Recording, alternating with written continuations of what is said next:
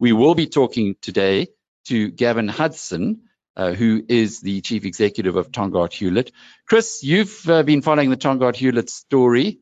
This is the first time we've had a chance to bring Gavin Hudson onto our webinars, but I, I'm sure you've lined up quite a few interesting questions. Sure, there are lots of questions. I think Gavin joined a company where he thought there was 10 billion equity, uh, as stated in the annual financials, and then before he knew it, he was he only had 4 billion. You know, once they come to grips with what was true or not. So I've certainly got a few questions. David, we've been following the Tongaat story for a long, long time with Peter Staude uh, mm. and his uh, rise and fall in many ways. It was a big surprise to see that there'd been mismanagement of the financials over a, a long period. But I guess it's not something that we are unused to now in South Africa. No, and that's where the questions arise. You know, those are the questions we ask Gavin. It's not his fault, we're not pointing at him, but we're still trying to work out how these things happen because um, you know unless you're a chris and you really dig deep down into the numbers and start analyzing every number that comes out for most people who read the accounts you know we get a, a broad view but the question is we rely very heavily on the non-executive directors who are there as uh, you know to to to watch over the board and also you rely on the auditors and if you can't rely on them, well, who do you rely on? So I think those are the questions that I keep asking of corporate South Africa as more and more scandals erupt, you know, around a number of issues. So yeah, you know, that's that, that's the kind of line that I want to pursue in asking Gavin and how far this has gone back. It's so interesting. Uh, before we get, we're going to be talking lots about Tongaat Hulett in the next little while, but uh, going back for the past week, with the Sasol numbers coming out, mm. or, or, the Sasol announcement coming out on Friday, you really helped us out there, David, because a few weeks ago, when we had Sasol mm. in our portfolio, having bought at 28 Rand, they're sitting at 145 due to retail investors in America playing with uh, the Sasol shares. And well, we sold, and I think those who followed us are feeling a lot more comfortable now. But but what do you make of the Sasol announcement on Friday? Well, they're not out of the woods yet. You know, they've still got heavy debt which should never have been there. And uh, they're relying very heavily on, on selling assets. I think the price that they're getting for 50% of their, uh, um, you know, the processes in, in Lake Charles of the of the production there, you know, the, the 50% that they're getting for the assets, I think is is less than we were expecting. Uh, number one, and I think the second thing is that they're going to rely very heavily on oil prices and on chemical prices to get through over the next few months. So they're not out the woods. They haven't completely put put aside the fact that they might have to raise money, which could be as much as 30 billion rand in a rights issue. So I, I, you know, for me, you don't have to look for trouble. Where you find companies like this, which are facing heavy debt, you know, there, there's so many other businesses that you can invest in. We like to watch it, but I still think there's the issues ahead. Chris, you've been an activist or a shareholder activist for a while. People might not remember that you, at your time in unit trusts, were the rock star investment manager in South Africa when you were running BOE unit trusts. Is Sasol not one of those companies that your shareholder activism should be focused on? Oh, definitely should, Alec. Um, you know, the one thing that stands out. Uh, you know, I had quite good insights into Tongaat, only because I did an immense amount of work. So it, it's literally months and months of work. And you know, you can't do that in too many places. So we need more activists and we need more people who are prepared to do the detailed work. Um, you know, of course, there was one other guy who was really good on Tongaat, and that was Dave Willem, uh, you know, who really did a great job, you know, towards the end of Staude's tenure, Dave got involved. But he did a great job. But if you speak to Dave, he'll also tell you, you know, that's months of detailed, meticulous work, corroborating it with outside sources. And it's an extraordinary amount of work, and you, you can only do so much. Of course, from a top down perspective, you can often see that these companies are mismanaged. Uh, if you look at whether they align with shareholder value, you'll generally see all of them aren't. In other words, they don't, they haven't instilled the owner-managed culture. via aligned incentives or share interests. And, you know, I, I think in South Africa, I don't want to invest in any company which isn't, which doesn't have a owner managed culture. It's just too risky with the weak economy and, you know, the disclosure problems. I don't know if that all makes sense. It, it does, but getting back to Sasol itself, is that something that you've been paying attention to? I'll show you in a minute why I'm asking this is, uh, and I'm showing the, the ADR, which we can see on the screen. The Sasol ADR, in other words, that's the share price of Sasol on the American stock markets. It's come down a long, long way from where it was, well, in the past year alone, but let's just go back five years. And as you can see there, it was trading at $30 a share, and it's now around $7 a share. And part of, or the major part of this reason is what they did in Louisiana. And now they've gone and sold off half of their Louisiana investment of over $10 billion for just $2 billion. So it kind of crystallizes, if you like, the, the, the cost of that investment. Is that not something, given that there's so many thousands or tens of thousands of South African shareholders involved, that uh, you would be wanting to get your teeth into? I wouldn't mind looking at it. I am sort of keeping tabs on it. What is noticeable, that whole sector, if you go and have a look, uh, just look at ExxonMobil, uh, I see there's a company called NextEra Energy. It's just now surpassed ExxonMobil's market cap. So these things are genuinely running into serious headwinds. And, you know, Exxon's a well run company. So their headwinds and you know, I know Sasol, just from picking up bits and pieces, their project management's been terrible, misaligned incentives, basically apathetic shareholders. I, am not in a rush. I think there are better things, easier things to get a handle on quickly. David, from your perspective, ExxonMobil, it's down this year from around $80 a share to, well, more than, and it's lost more than 50% at $32 at the moment. We've got a, a really nice podcast from the Wall Street Journal where they dug deep into ExxonMobil and they're taking a bet on oil and gas and completely moving away uh, from renewables, not interested in renewables at all, which is uh, where you get someone like BP who going aggressively into renewables. Is the market maybe overestimating ExxonMobil? And I, am asking this because mm. Chris is right. When we look at Sasol, we should be looking at their peer group. You're going to find over the next decade huge pressure on fossil fuel. And the problem is, you know, regardless of whether we use it or not, and we're still going to use it, it's when you sit in the boardroom and someone attacks you for for where you're going and for your exploration and so on. That's where the problem is going to be. It's going to be boardroom problems. And i recall once we were talking i think on a podcast remember? And we were talking about Sasol and we were talking about the benefits so this was maybe a year or slightly more than that. And a lady phoned in from cape town and got hold of us because of the issues that Sasol have in secunda with clean air and suddenly you're backpedaling and having to defend ourselves for the call that we made. So, and that was that was light compared with what's going to happen. So, whether you like it or not, I think the one thing that's going to come out of the mood that we're in at the moment, and I'm talking the pandemic, is that people are going to reflect on their lives again. So, I think that things are going to hot up against uh, energy companies. So if you're not in renewables, I think the, the problems are going to be at boardroom level.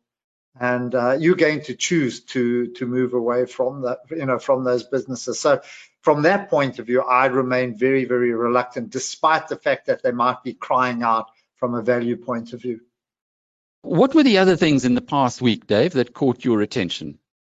Plenty. I mean, we can't ignore what happened on Friday with President Trump and uh, he's in the limelight again as well. But I think the big concern was whether or not, or how ill he was, and the pro- you know the problem even now we're not getting, no one's uh, believing uh, the, the, statements that are coming out. So we're very, very concerned. But markets, the fact that he's been seen, that he's been, uh, he went on a trip yesterday from the hospital, waved to all his supporters. He did tweet beforehand that he was going. He's likely to be released from hospital today. So I think all of that has just given markets some kind of underpin.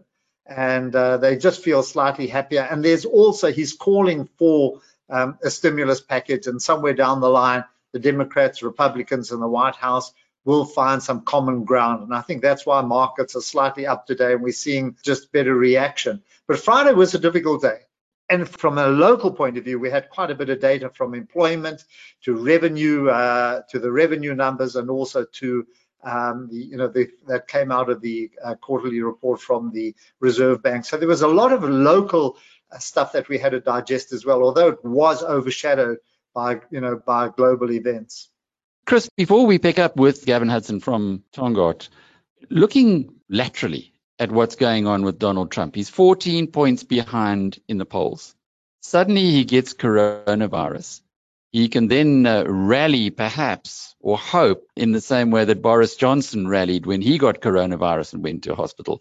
Do you think there's any political shenanigans going on in all of this? Obviously, markets have, uh, have reacted, uh, but is, is there anything more behind it, Chris? It's a good question. It seems, you know, quite a few of his close associates have got it. So one tends to think it is for real. But he does seem to, you know, they do te- seem to be telegraphing a very speedy recovery, which makes you wonder. It is interesting. I was having a look this morning at the at the Wall Street Journal's headlines, and they say he's getting out of hospital later today. It's the quickest coronavirus recovery we've seen so far. Uh, some people though still think he's going to win. I certainly wouldn't discount it. I mean, there's a dis- hmm. disaffected segment of America, like there is in most societies, and you know it's hard to ignore that, hmm. and you know we tend to underestimate that. David, you've got the John Wayne type, you know, the hunters, football players, urban white American, and and I think don't discount uh, how they feel about America. You know, they always see the threat from the outside they think that there are aliens coming to capture their famous America. So it's a different feeling from the liberal left, you know, who are much more anti-Wall Street. So you've got a completely divided America. We can't assess it. Don't take a bet on it. That that's the whole problem is that it can go anyway. I don't. I think a lot of people already voted. You know, they're putting in their um, their mail votes and so on. But um, it's still going to be a very close race and it's very difficult to call. We we don't really know Middle America or you know that urban uh, urban America. We're talking to Gavin Hudson. Gavin, have you? Do your friends say you've aged a little? Uh, you've, how long have you actually been in the in the hot seat now at uh, at Tongaat? Yeah, hi Alec, uh, pleasure being here. Uh, it's been literally since February last year, so going on, on 18 months now. So yeah, I, I definitely have aged. I presume a lot of it was to do with what happened very recently about you selling your starch operation, which seems to be a lifeline. Then the guys you sell it to say they don't actually want to buy it anymore. What happened there? Just just from a, a layman's perspective, unpack it for us, please. Well, you know, as as any big uh, any big deal, the sales purchase agreement has uh, what one might call a MAC a MAC clause, material adverse change clause in and I suppose it is there to protect uh, the buyer, the purchaser, that you know when they buy a business, if you've got 20 customers and they're each contributing 10 bucks, uh, that in the process of, of the sale agreement going through, that you don't lose two or three of those customers, and you're essentially left with with 70% of what you originally purchased when you when you purchased the business up front. And I suppose Barlow, it's Barlow's choice to call Mac, uh, and they, their assumption was that this business would be materially different due to the coronavirus. Um, and they then issued us with the MAC, the MAC clause on uh, sort of the end of, of April, if I remember, the 29th of April. And their, their ambition at the time was uh, to test the MAC laws. And that seriously put a lot of pressure on, on, on the executive in the business and in actual fact, the overall business uh, to demonstrate that there hasn't been a MAC, a MAC event uh, through the process. So the decision that came through uh, was very important, very relevant to your plans. Well, absolutely. You know, we, we felt, and I said it right up front, that we didn't believe that there was going to be a MAC event. It's a complex business. The starch business is a complex business and it relies on, on many variables. And we were tracking those variables from the minute we signed the agreement. And we understood, you know, sort of for how many months uh, we weren't going to be able to supply the alcohol industry. And we knew at some point you know, if this thing carried on indefinitely, certainly there would be a MAC event. And the onus is on us as much as it is on, on the on the purchaser to call the MAC event. We we would have had we seen that we were going to trip the 82.5%. Uh, so it went to a third party arbitrator, which in this case was Rothschild and Co. Um, and uh, what, what Rothschild did is they took presentation from both Barlow, ourselves, the first round. Uh, there was a second round presentation uh, by both us, ourselves, Rothschild and ourselves. And then we had a live sort of hearing, as it were, where Barlow were able to present to Rothschild, and we were in the room virtually. We were able to state our case to Rothschild, which is basically the third interaction with Rothschild. And then they had a month to deliberate and and make and, and bring their finding. And you know, obviously, we we stuck with our guns. We were confident there wasn't going to be a MAC event, and Rothschild found that there wasn't, in actual fact, uh, a MAC a MAC event during the process. So very happy for that. The sale agreement carries on. We've met all the the, the CPs, the conditions precedent, and now it is in absolute, you know, it's a closed deal. Uh, we just need to now conclude carving out the IT, finalizing any outstanding issues with the employees, and transferring of properties, etc., to Barlow. So, for all intents and purposes, at the end of the month, uh, we will give them the keys to the starch business, and they will in turn write us a nice check uh, for the for the, the sale of, of the business. Before Chris poses the first question, uh, there was there is one here from Osman Musa who says, "Why are you selling a profitable segment, the starch business, in the first place?" Fair question. The intention was never to break up Tongaat Hulett, but you know when you're sitting with 11 billion rands worth of debt and your interest bill is you know around one nearly one and a half million rand a month, you, you literally just don't see yourself getting out of it. So we we had to make some big decisions. We transacted and right up front we said we're going to do three things. We're going to streamline this business and make it a low cost producer. So take cost out where, where we deemed relevant. We were going to sell our non-core assets, uh, which we have done and we continue to do. But ultimately, we'd have to circle back and sell a meaty, I suppose, core asset to help us pay down the debt. And we had an agreement uh, with the lenders that we would pay down 8.1 billion rand by the end of this financial year. Uh, bearing in mind that a year ago, and Chris will know, a year ago, this business was literally on the brink of going into business rescue. You know, and I look at all the businesses that are facing similar headwind at the moment. I know the feeling, um, and it was it was literally inevitable. If it wasn't for the fact that we had decent assets on our balance sheet, uh, we certainly would have been in that position more likely than not. Chris, your question yes. to start with. Just picking up, you know, Gavin walked into a situation, as I say, he, he thought the, the reports showed he had 10 billion of equity, and then before he knew it, you know, there was only minus four. The stress of handling all of that on a day-to-day basis, the various investigations, the farmers, the shareholders, the multitude of stakeholders. How did you plan your day to, to cope? Well, I was fortunate. First of all, coming in from the outside, you know, I was, I was a beer salesman before this. So all of this is very new to me. So I think the one thing is coming in from the outside and being able to look at it with a clean slate. Uh, so so not having any preconceived uh, understanding or, or, ideas about the business. But at the same time, I brought on a new executive committee, and and literally the new executive from the CFO Rob Rob Aitken, uh, and then all the other execs joined me shortly after, uh, and that helped. You know, so all of us were scrumming down together, and it wasn't as if I was sitting on the top of the pyramid and, and barking orders from our office. You know, all of us got out there, we rolled up our sleeves, we traveled to the four corners of the business, and each took accountability and went and delivered and worked through what they needed to work through. It has been busy. I mean, it's been seven days a week, 24, literally seven uh, for 18 months. And I think for the first time, we're now starting to see the light at the end of the tunnel and very happy with that. But equally, a well experienced executive after, after the toil that we've been through. And I must say, we've had brilliant support from our board over the last, the new board over the last months.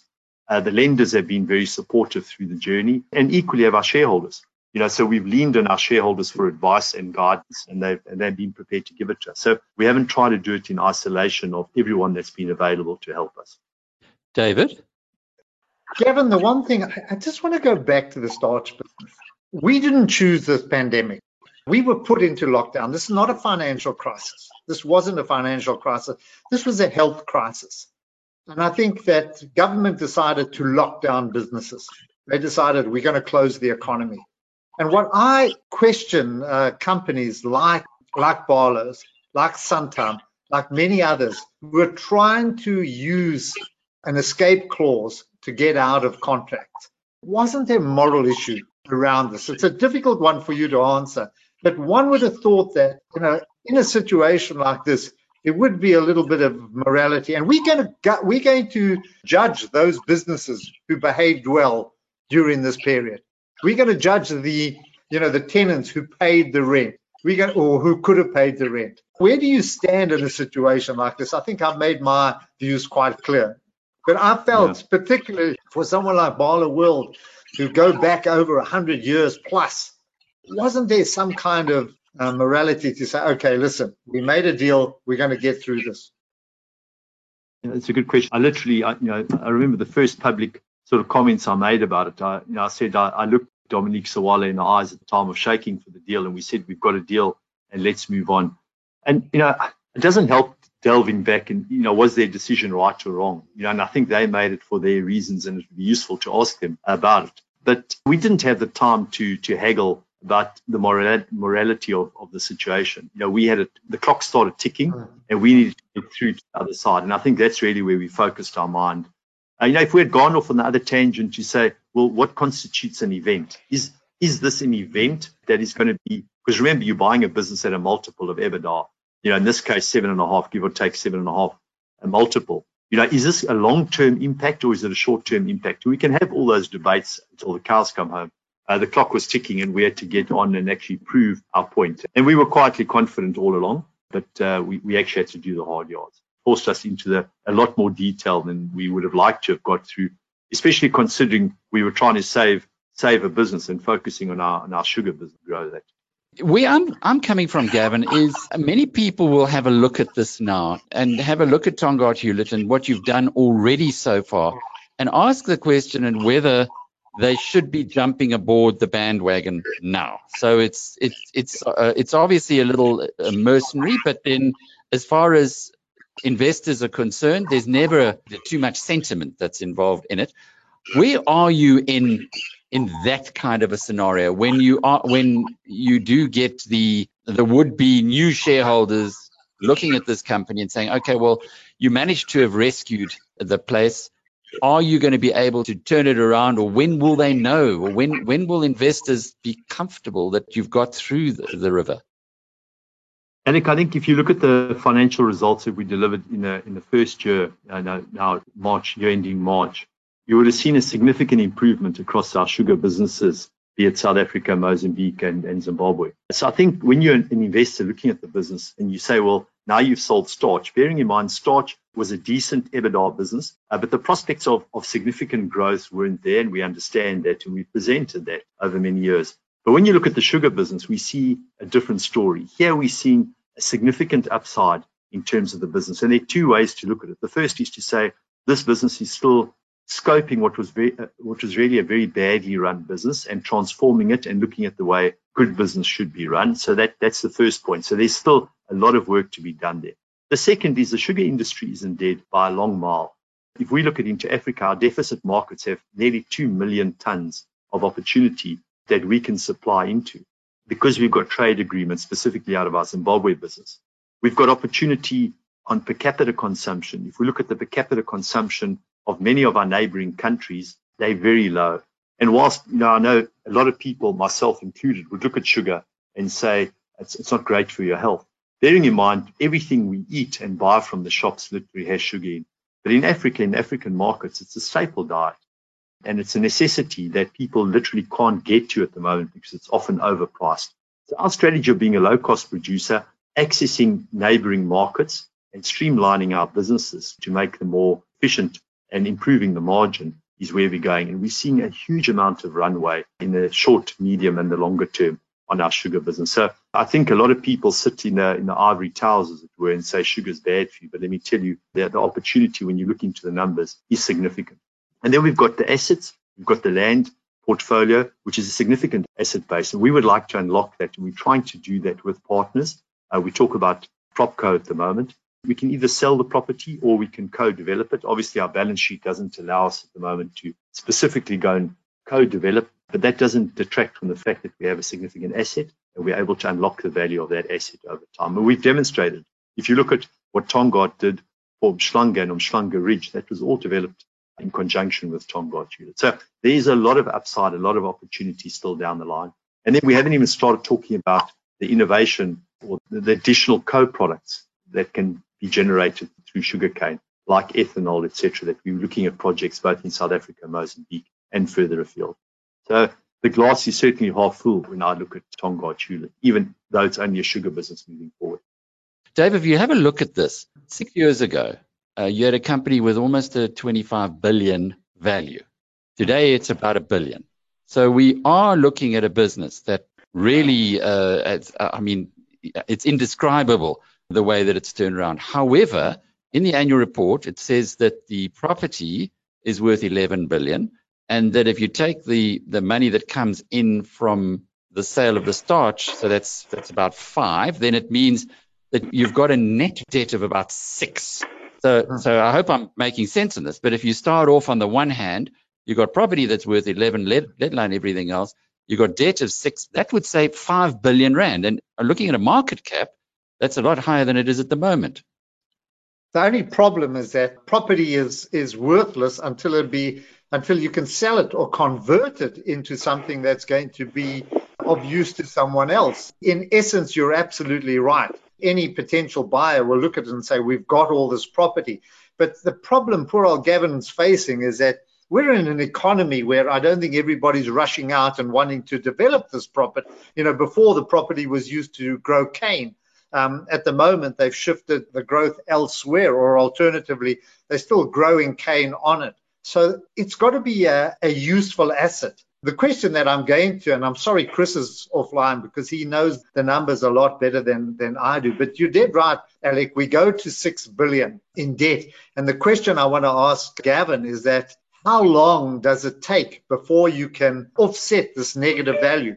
Because at the moment, if you look at the accounts, the equity is actually in negative. And uh, it's, it's a negative value, which means that they're not really trading as a going concern. It's a bit harsh, but how long is it going to take, you know, before you can generate the working capital to work your way out of this negative position? It is a it is an interesting question that, and I think when you looked at our financials for the year ended uh, now in March, you'd see a significant improvement, and we're seeing that trajectory continue with our sugar business. And I think when we get to the interims, again, I think the, the market is going to get an additional confidence that this business, it's not a once-off adjustment. It's not a once-off where we cut costs, but we're not fixing the underlying metrics. We have to change the capital structure of our business. And I think, you know, that's the work we're busy doing at the moment. And the first part of that was obviously selling a meaty asset like our starch business. We now go and look at what is the carrying capacity of the remaining part of our business. And we're seeing that ticking up nicely now. You know, for the first time, we've been pulling decent dividends out of Zimbabwe. And, uh, you know, we've committed to take out just circa 250 million rands worth of dividends out of Zimbabwe. We're seeing the sugar business South Africa showing marked improvement uh, over uh, last year, and we've seen it into last year, and we continue that that trend this year. And we also our Mozambique business is performing exceptionally well, and we've had a great crop. And our refinery that was commissioned last year, that we did about 30, 36,000 tons, we'll see that go over 40, 40 closer to 60,000 tons if all goes well in this year.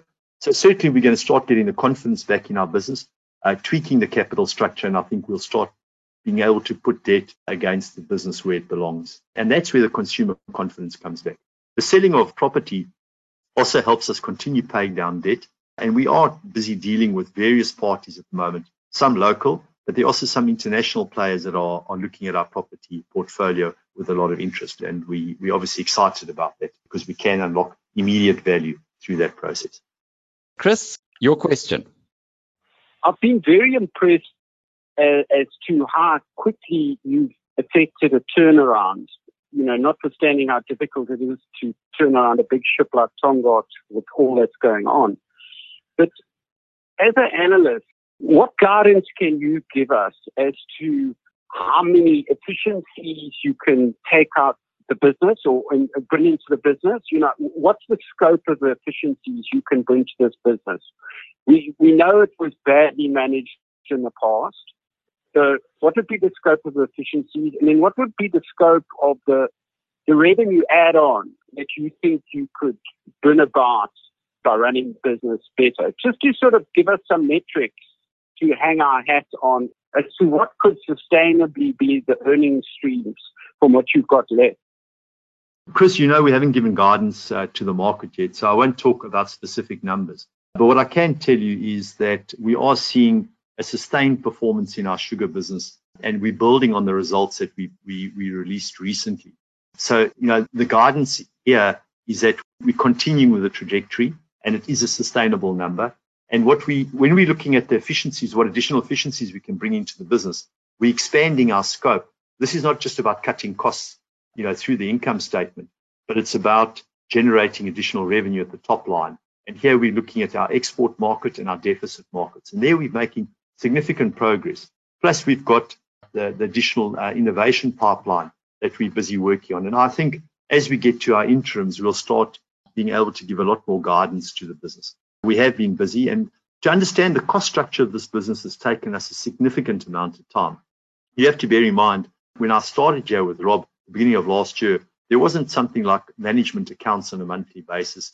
There wasn't information available to actually track the business. It's taken us months to understand the proper cost base of the business. As you'll remember, the, the findings in the PW, PwC report saw a lot of the costs being allocated to projects, being allocated to cane routes, been allocated all over the place. So we had to really rebase the whole business. And that's taken some time. And we're now in a position where we understand the business, we understand the cost structure, we understand now what headcount we need to run the business effectively and efficiently.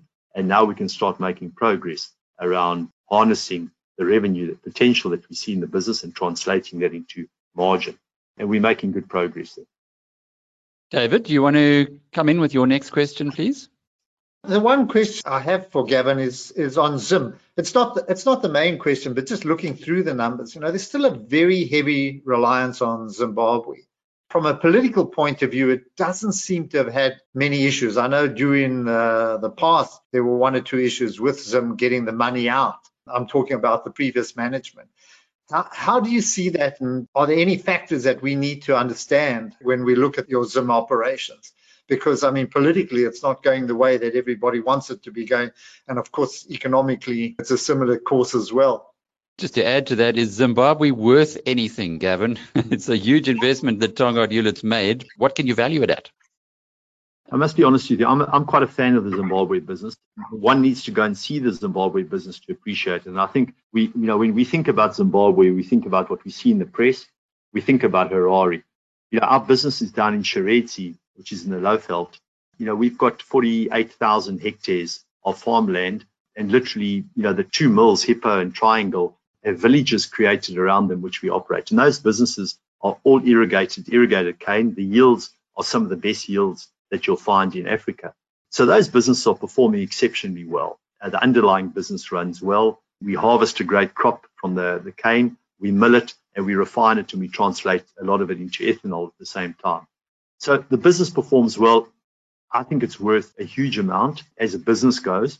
The issue comes to how do you how do you value it, considering the, the hyperinflation running at six, seven hundred percent. This year to date, we've already taken out a significant amount of dividend compared to last year. So we are able to extract the money. And I think historically, we just haven't, as a business, really focused on the best way to extract value out of that business. And we're getting a lot closer to the detail. We're working with government. I've had engagements with the president. We have ongoing engagements with the ministers in the country. And whilst it's difficult to value it in today's terms because of the, the inflation, what we are seeing is that there's a lot of structure going on in the ground which is enabling us to, to better understand how to extract value from that business. But it's a significant asset, and I won't care to put a number on the table as to you know what the value of our investment is. It's significant for us, but it is certainly worth, a worthy business for us moving forward. But what's it standing in the balance sheet at?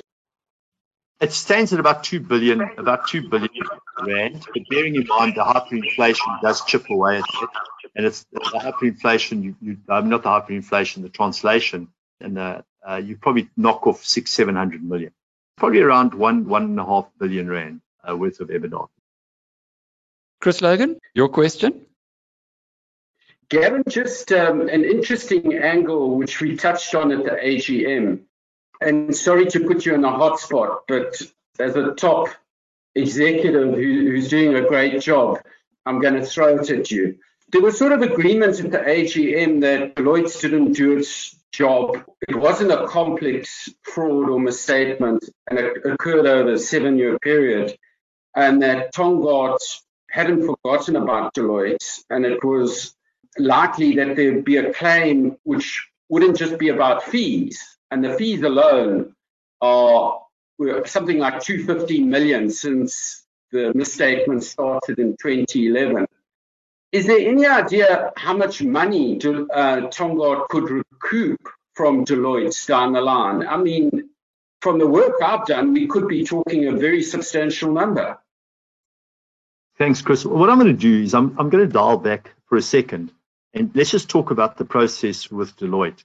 You know, obviously, once we uncovered this, once the forensic investigation had concluded, there were sort of eight buckets that PwC had identified as, as, as area that were irregular, that, you know, irregular in terms of accounting. Immediately, we made this known. Uh, Deloitte moved out uh, their, their audit partner and their whole audit team. And I suppose similar to what we did is we moved out our management team and we put in a new management team. They did exactly the same the same job by putting in a new a new audit team, brand new audit team across the patch, uh, Zimbabwe, South Africa, etc. And they threw a huge amount of additional resources in to uncover and work out exactly what had happened. So uh, they responded very positively at the time, and they worked through and in actual fact went back numerous years and re-audited over a, a long period of time. As and the pressure was on management in Tongaat, but equally they took it on their shoulders to rectify um, and fix the, the, the financials to, to, as it were, clean the closet. So when one gets to where we are now, and they remain our auditors, so you know we've in actual fact asked that they stay on until the end of this financial year and transition to our new audit partners during this period. Um, and you know, I don't really want to be drawn into will we take action against them or not. And I think Louis, our chairman of the board, made it pretty clear that we would certainly approach everyone that is involved in this issue. And I'll take you through what we've done to date. We would not leave a stone unturned to make sure that we dealt with uh, all the parties involved in this accounting scandal. But to, to ask me about amounts and to ask me about exactly what we're going to do, I'm going to rather not get involved in that because I think it is a board decision that will be taken, as Louis mentioned, at the right time. And we, we will certainly take those decisions as and when relevant. Just to follow up on that, Gavin, what are you doing about the former executives? I was reading through your annual report yesterday, and you used some pretty strong language about what had gone on there, financial mismanagement, etc., which is in the public domain and we all know. But what have you? What can you tell us publicly about your decisions as a board thus far? Let me try and summarize it for you. Obviously, there are many bodies, external oversight bodies that are involved in a scandal like this. First of all, you have the FSCA, and the FSCA have fined us, um, and we've uh, we've been working with the FSCA literally from the first month that we public uh, on this on this issue.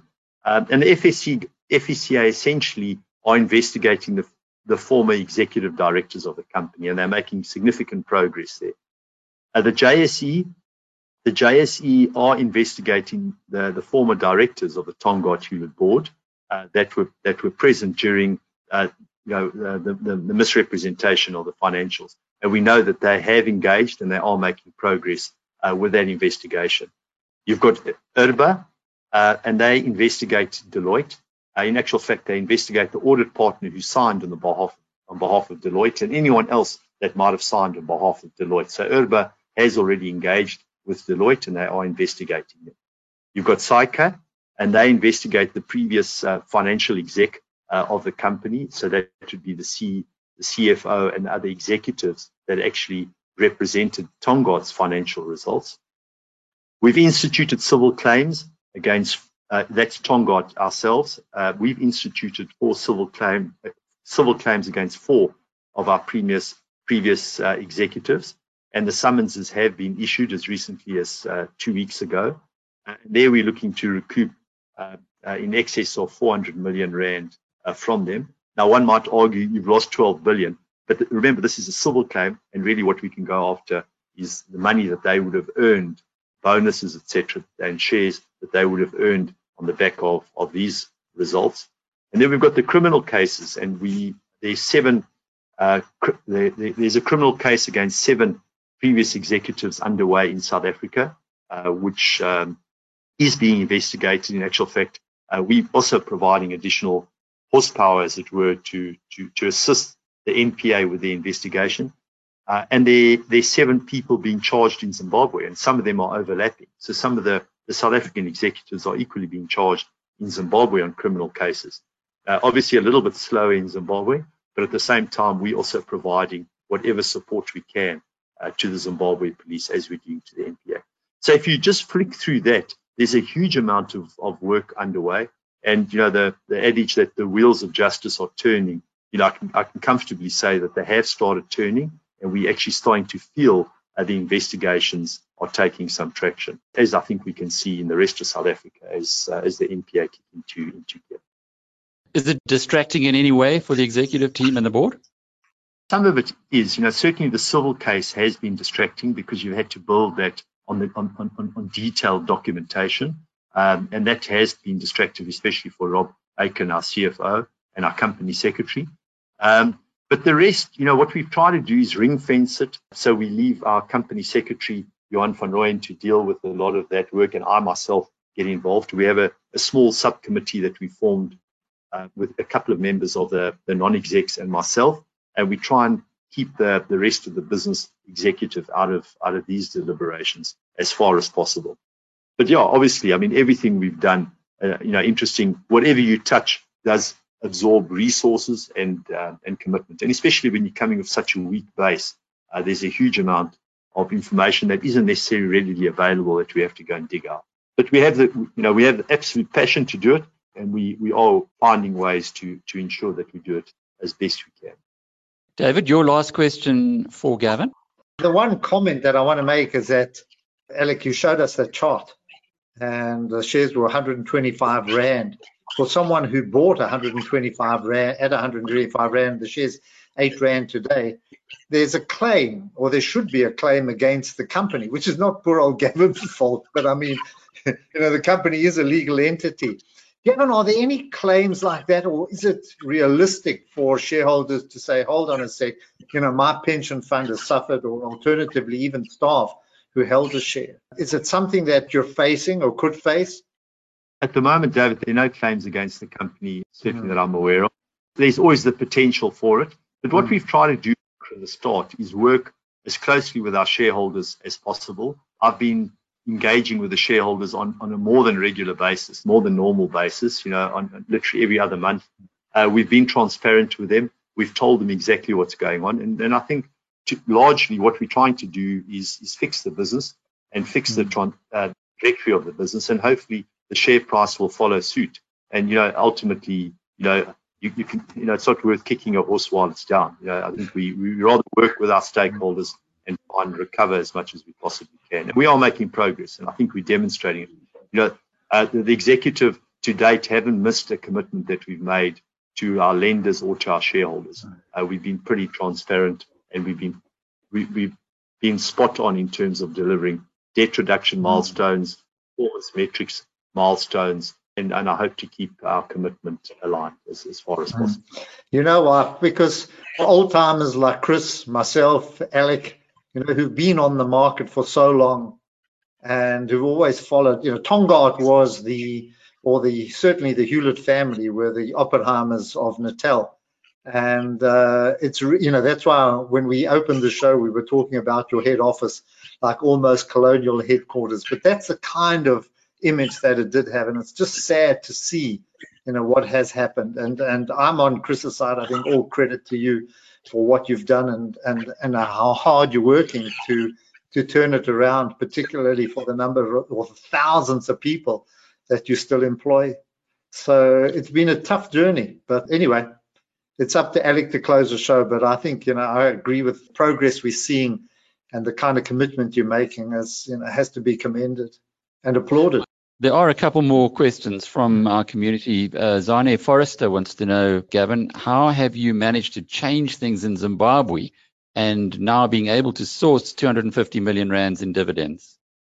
First of all, I think, uh, David, it's been a team effort, so thank you very much, but certainly not myself. You know, we, I've got a very competent exec that are working with me, and, and we've got some great talent in, in and, and I think a lot of them haven't been brought to the fore and we haven't actually transferred accountability to these people. And I think Zimbabwe is, is a point in case where once once you go then we spend a huge amount of time obviously not um, notwithstanding the, the, the, COVID challenges that we've had. Uh, but we spent a lot of time in Zimbabwe and working with the people. And I think it's just about leadership. It's just about understanding what challenges they face and working with them through it, uh, working with the communities in which we operate and the stakeholders. Uh, they, it's a great business. It's, it's, it's, tragic that it is in the position it is. And I take David's point. You know, I, I really think um, at, um, that you know, had we been given the opportunity maybe a bit earlier, we would have seen a totally different uh, scenario play out for the company.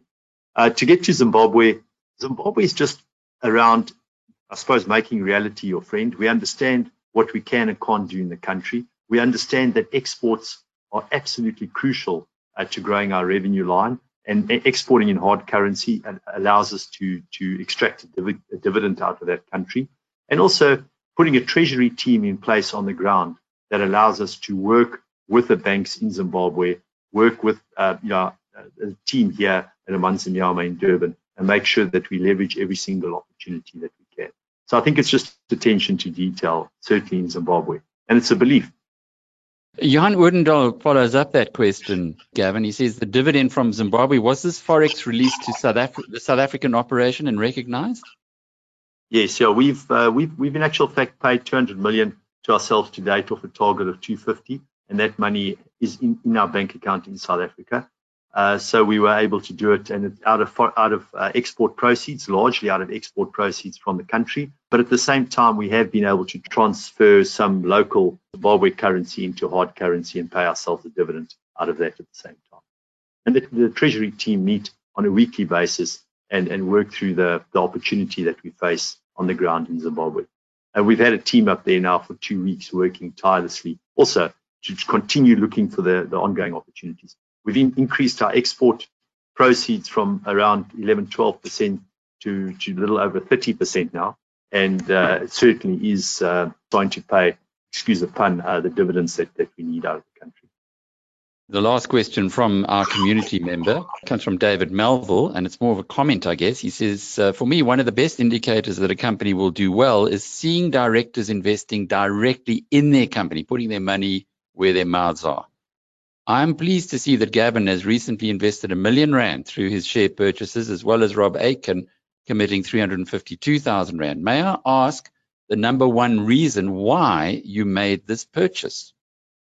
Thanks for recognizing that. There are two things here. It's the first time I've had the opportunity to buy shares since I've joined the company. I'm a firm believer that this company's, the destiny of the company is in our hands, uh, and we see the upside potential of the company. Uh, so whilst it, it, might seem late in the process that, that we're buying shares, I remain absolutely, myself and Rob, and, and my, the rest of my exco remain absolutely committed. And uh, as I've mentioned right at the beginning, the glass is half full for me. We see the potential and the opportunity, and we'll continue extracting value through that. We, we, we also employ 35,000 employees in this company. You know, the communities in which we operate are vast. So this isn't just about Tongaat selling brown and white sugar. This is about a whole value chain that we're protecting, and we certainly are committed to that, and we remain committed. I'll, I will continue to invest in Tongaat over the period. Chris Logan, if you would like to pose your final question, please. As you point out, both you and Rob have bought shares, which very recently, and perhaps that's a start of a swing towards an owner managed culture, which I believe results in higher returns and lower risk. But that's just the tip of the iceberg because really to, to get an owner managed culture at a big ship like Tongaat, you need a lot more initiatives, you know, not just the CEO and the CFO buying a relatively small number of shares. Is that owner managed culture something the board is aspiring to? And, and perhaps you could give us some indication, if so, how it will, you know, go about implementing that change.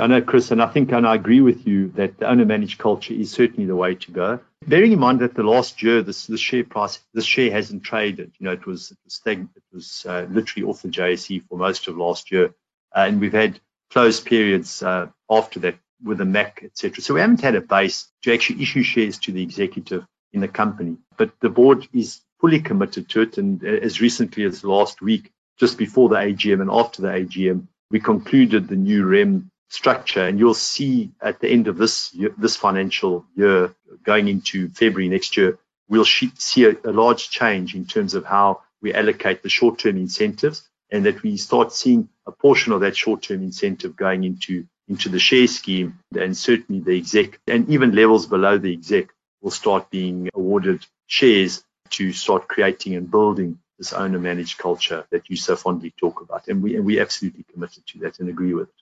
David and Chris, if you can just come back quickly and just to wrap and summarize on your thoughts of what you've just been hearing. David, perhaps we can start from you. I'm just looking on the on, on the other screen here at the Tongaat Hulett share price sitting at six rand, six rand fifty. What were you saying earlier? 100 or whatever. Let's not look back on that. Rand, yeah. 125 rand to six rand 50. I got quite a lot of confidence listening to what Gavin had to say. Was it justified? No, no, no. And how? I've got it. I've identified 15 hmm. companies on the JSE that are ripe for takeover or ripe for huge gains. And of course, Tongaat is one of them. Chris alluded to it. You can see it coming through in management. You can see it coming through in the results now. It's a hard journey. There's a lot ahead. And, you know, Gavin doesn't only face the past, he also faces the future where, you know, sugar is notoriously fickle. You know, that price can go all over the place. So he's still fighting those kind of uh, issues as well.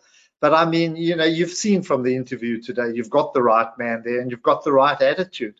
So I think that if you've got the, what's the word, the courage to hold on, got an option for a, a I think, very bright future here. So, you know, don't ignore this. Chris, your final word? I agree with David, and you know, all along I've I've said Gavin and his new team are doing a fantastic job we just can't forget what they inherited or, or, picked up on, which was, you know, a huge chunk of negative equity. But whenever I interact or I see the, the new team, you know, it, it, reiterates my confidence. I think they're doing a great job turning a very difficult situation, and um, all the best to them. So at six rand fifty, are you filling your boots? I've bought one or two recently. You know, um, I need to look at it a lot harder. There are a lot, com- a lot of companies in South Africa at the moment which sort of fall into this category, you know, where they've been decimated, and I think they're now worthwhile looking at. The only issue with Tongaat, with all the restatements and the negative equity and so and so, there's a bit more guesswork. But you know, with Tongaat, I think you've got one of the best management teams in place now. So it's certainly an option. That's quite a uh, an endorsement, Chris. One of the best management teams in place. Well, you've done your homework. You you know the managers. We've seen Gavin interacting with you and with David and our community today. So I guess uh, I, I, wasn't aware. Thanks, David Melville, for sending through that information on uh, Gavin and Rob Aitken uh, actually buying shares in the company. That's always a vote of confidence. So it's one that we need to be going and doing more and more work on. To me, the big supportive issue is that 200 million rands have come through from Zimbabwe. And uh, that tells you that uh, it isn't a sterilized ship over there. And in fact, it is a business that could be worth a lot of money in hand, quite apart from being just on paper.